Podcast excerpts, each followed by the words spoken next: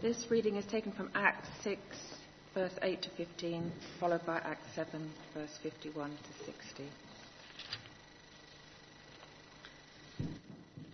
Now, Stephen, a man full of God's grace and power, performed great wonders and signs among the people. Opposition arose, however, from members of the synagogue of the freedmen, as it was called, as well as the provinces of Cilicia and Asia, who began to argue with Stephen. But they could not stand up against the wisdom of the Spirit gave him as he spoke. Then they secretly persuaded some men to say, We have heard Stephen speak blasphemous words against Moses and against God. So they stirred up the people and the elders and the teachers of the law. They seized Stephen and brought him before the Sanhedrin. They produced false witnesses who testified, This fellow never stopped speaking against this holy place and against the law. For we have heard him say that this Jesus of Nazareth will destroy this place and change the customs Moses handed down to us. All who were sitting in the Sanhedrin looked intently at Stephen, and they saw that his face was like the face of an angel.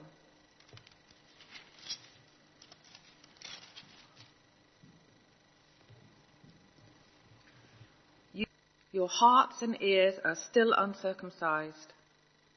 You are just like your ancestors. You always resist the Holy Spirit.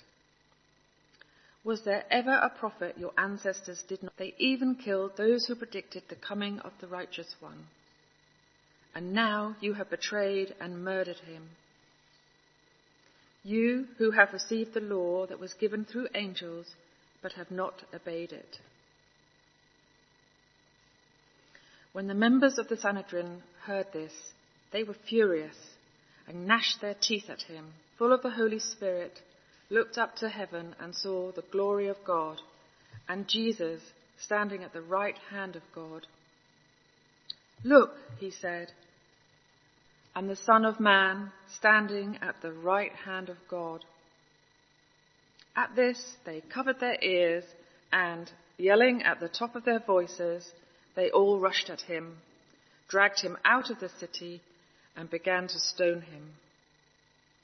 Meanwhile, the witnesses laid their coats at the feet of a young man named Saul. While they were stoning him, Stephen prayed, Lord Jesus, then he fell on his knees and cried out, Lord, do not hold this sin against them. When he had said this, he fell asleep. And Saul approved of their killing him. This is the word of the Lord.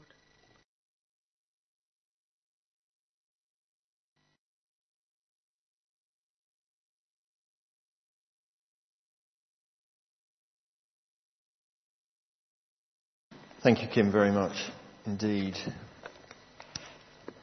That's actually only a part of what is a very long passage, minutes.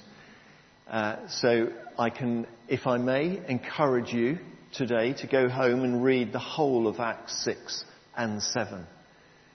And then spend another 10 minutes just sitting and thinking.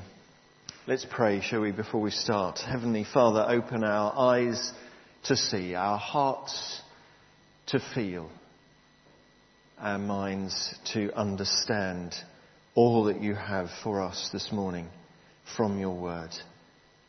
In your name, Amen. Well, as I say, this is part of a very long passage. It comes uh, when the church is growing, uh, and it's the ministry of the apostles and how they're trying to balance the practical congregations, these groups that are meeting, uh, while also speaking, preaching, and teaching. Uh, and it's the story of Stephen as he preaches with signs and miracles. And uh, obviously, uh, we got the end. He so disturbs them that they take him out of the city and kill him. There is so much in this passage. Actually, you could take any four or five verses and have a sermon on, on each. But we won't today. We'll look at the sort of bigger picture, if we may. Um, the church is growing. That's the context. It says that in verse uh, 1 of chapter 6. In those days when the number of disciples was increasing. That wasn't always the case. If you look at Acts chapter 1, uh, you see the dispersing and the persecution of the church as they're scattered into small groups. So there is a cycle in all churches. But this is a time of growth. It's a time when there are issues in the church. How are we going to meet the needs of all these people? How can I possibly be your minister and your pastor, your administrator, and all these things at the same time? Quite timely, really, I suppose, with Heather having left and Jan not arriving yet. I am all those things. But that's not the point. The point is that they had the wisdom to say what we need are some administrators, and they chose seven people to be their administrators, to look after the nitty gritty of the church while they devoted, the, the disciples uh, devoted themselves to preaching and teaching. And Stephen is one of these administrators. He's a quiet, backroom sort of person who just gets things done. And in this dynamic environment, he. You see, the religious order was already in place. The church per se, the Jewish uh, um, religion had been in place for hundreds of years. It was already established. And those who came to believe Jesus as their Messiah were often the people that were cast out. They were ostracized. We don't often think of that. We just think of them as the church. But there was an established church.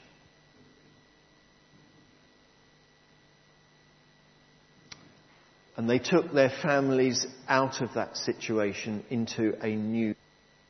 And there was no backgrounds support structure. So they had to give everything they had.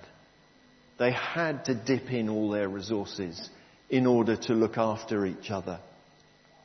They had to do things differently. They had to use all their skills. They had to use their gifts to fulfill the calling that was upon them. And Stephen looked after their practicalities. That was his gift. But he was more than that. Because actually, he is blessed by the Holy Spirit and wonders. Martin, your day is yet to come. You are Mr. Practicality, but, oh, no, Stephen stood. The Holy Spirit empowers him. And here's the interesting thing. Who is it that persecutes Stephen? Because it's not the Romans. It's not the unbelievers. It's not the Gentiles. It's the church. It is the church that persecutes Stephen and those believing in the Messiah. It says is the, uh, from the synagogue of the freedmen. These were the people that the Romans had released, the Jews that the Romans had released, and they formed a synagogue and their own church. And they take that uh, dispute with Stephen to the Sanhedrin. Now, the Sanhedrin is the religious council. They were the people that governed. This was the Church of England. They go straight to Lambeth Palace and they say, This is not on. And the Sanhedrin ruled by the Sadducees. I'm, I'm giving you the background for a reason. The Sadducees do not believe in the resurrection and they follow the law of Moses, the first five books of the Old Testament. They believe in the temple because it's at the temple, the place which has been founded and upon which we have worshipped for generations. That is where God has to be proclaimed in the way that he has always been proclaimed. And you're upsetting the apple cart. And nations against Stephen in the same way that they did against Christ. And Stephen speaks. Now, interestingly, if we were to read the whole thing, it's not a defense. He does not defend what he's doing at any point. He simply states the facts as he knows them and interprets them. He has no remorse and he focuses on the very thing that the Sanhedrin and those Sadducees would have. So he starts with Abraham and he moves into Moses. And he talks about the law upon which they have based their faith. And he says, You're blind, effectively. You hold to the law of Moses, but when he was here, you complained against him. You miss all the prophetic imagery of Moses. You missed the coming of the Messiah. You missed the person of Christ even though he was in your midst and he told you he was God. You killed the very person who came to save you. You missed the purpose of the life and death of Jesus Christ. Because the focus of the Sanhedrin was about their building. It was about their temple. And the focus of, G, uh, of Stephen was not on the building, it was on the person inside the building.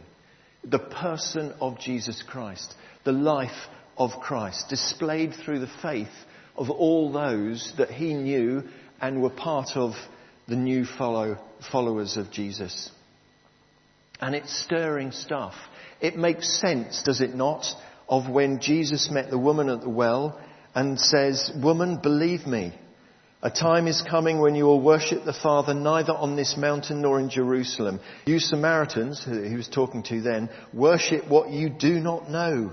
We worship what we do know, for salvation is from the Jews, yet a time is coming and has now come when the true worshippers will worship the Father in the Spirit and in truth, for they are the kind of worshippers the Father seeks. God is Spirit, and his worshippers must worship in spirit and truth. So worship the person of Jesus Christ. Do not worship the building in which you're situated. The outcome, oh dear. The Sanhedrin are not pleased. The people are not pleased. And can you imagine total chaos as they're all shouting and running? Even if you all started shouting, running at me taking me outside, roaring. And in the midst of that, Stephen is having a heavenly moment. The contrast is just extraordinary when you think about it and when you see it. So, do we all have to be martyrs? I'll let you think about that for a moment. See, the answer is yes, but not necessarily in this way. We are all martyrs to the cause of Christ. We all have to give a reason for the faith which is ours. Wherever that may be, in whatever circumstance that may be, walking with a friend around a lake who is facing death. And you have to give a reason for the faith which is yours, to which you hold, and to which he is clinging via me. But alongside that, I have been struck by the context of Stephen. Because the real turmoil, the real trouble came from different factions within the church.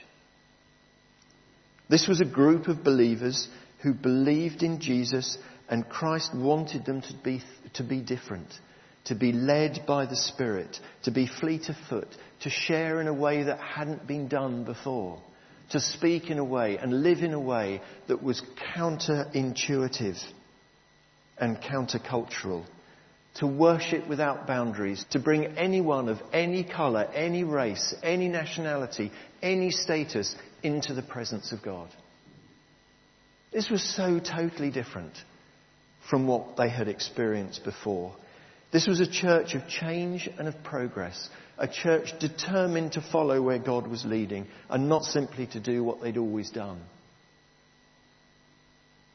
Otherwise, as we know, if you always do what you've always done, you'll always get what you always got. This was different. This was new. And this was exciting. Another world. And it's a world which needs change. And it's a world which over the last two years has changed. And it's still trying to come to terms with where it is now.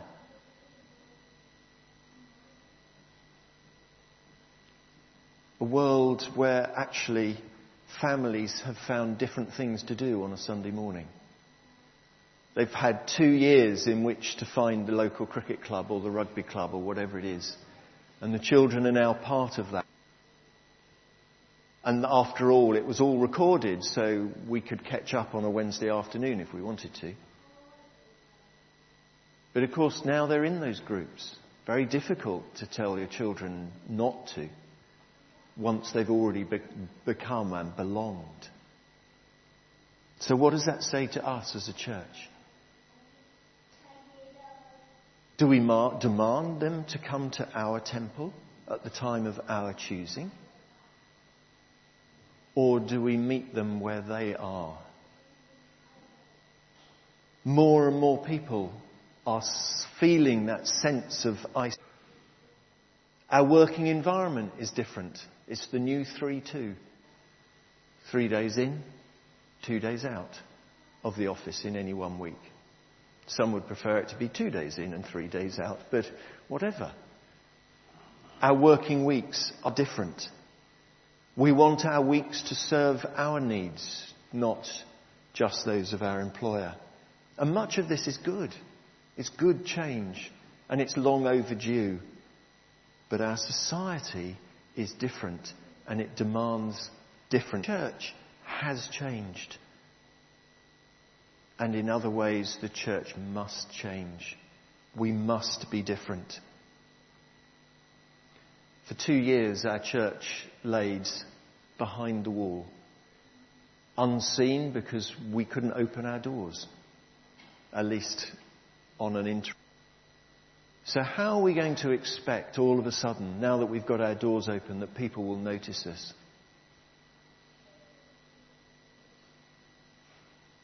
We expect people to come so that we can show them hospitality. But is this the place of meeting?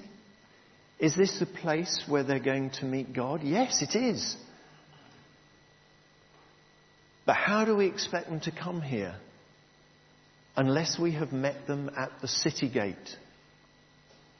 About the city gate. Where is the city gate? Which is where in the Bible you used to find groups of people meeting to talk about the presence and the person of God. And our city gate is here, but it doesn't start here.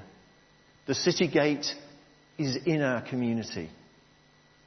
The city gate is the garden fence. The city gate is the pharmacy where you bump into a friend. Or with Kalpesh over the counter when someone behind you is buying a bag of sugar. That's the city gate. The city gate is the Wanesh Fair where we will all meet people this afternoon.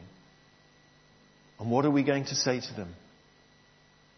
How are we going to so introduce the hospitality of Jesus Christ and his love that we can then bring them into the city? We need wisdom to see the cause of society's pain. We need broad shoulders like Stephen to carry that burden we need the clarity of mind to challenge what's wrong. We need the strength of Stephen to withhold and stand for what is right. We need the grace and the forgiveness of God to continue to love the world when the world does not give love back. And we need the power of the Holy Spirit to indwell, to guide us, to direct us, to bring us back to our calling. And we are all called to serve the living God. Now is the time to respond to our call. Now is the time, time to be open to the leading of God, to be open to God's word, God's timing, God's purpose. And if we are, I believe we will see the church once again become the fundamental core of our community. Because in the meantime, you can rest assured the cricket club and the bowls club and all the other clubs in Warnish are fighting for that same uh, purpose. They want members to come. And quite rightly so. We are part of our community. And we need to be part of those groups, sharing the love and the presence of God wherever we are. We need to pray to hear God right so that we might follow. Now is not the time to be consumers of religion, but to be partakers, to be ambassadors, to be disciples, to be bold as Stephen was bold. I really believe that God is moving. And if we're to do what is right, we need to follow. So it's a challenging message this morning, isn't it? But Stephen was challenged and stood for the challenge of God. Let's pray. Heavenly Father, we do ask that you would open our eyes to see opportunity.